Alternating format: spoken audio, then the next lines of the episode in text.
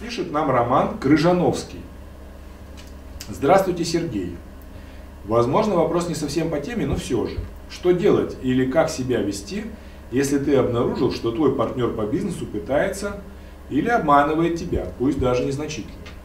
Уважаемый Роман, необходимо срочно прояснить вопрос с вашими партнерами по бизнесу. Потому что, когда вы бизнес начинаете и уже есть недоговоренности либо обман, то получается такая ситуация, что деньги пока маленькие, обман пока не крупный.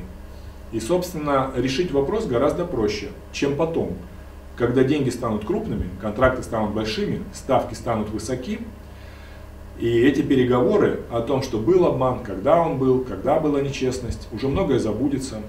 Обман уже станет более крупным, более серьезным, ставки высоки, и там уже последствия этого обмана могут быть тоже более серьезными. У меня были случаи, когда клиент не прояснил на начальных этапах недоговоренности, а когда ставки стали более высокими, то такого партнера просто вытеснили из бизнеса путем открытия уголовного дела. Вот даже так. Потому что как только бизнес развивается и уже начинают идти нормальные большие деньги, этих денег хватает для того, чтобы решить вопрос с партнером, который вы изначально обманывали, более серьезными радикальными способами.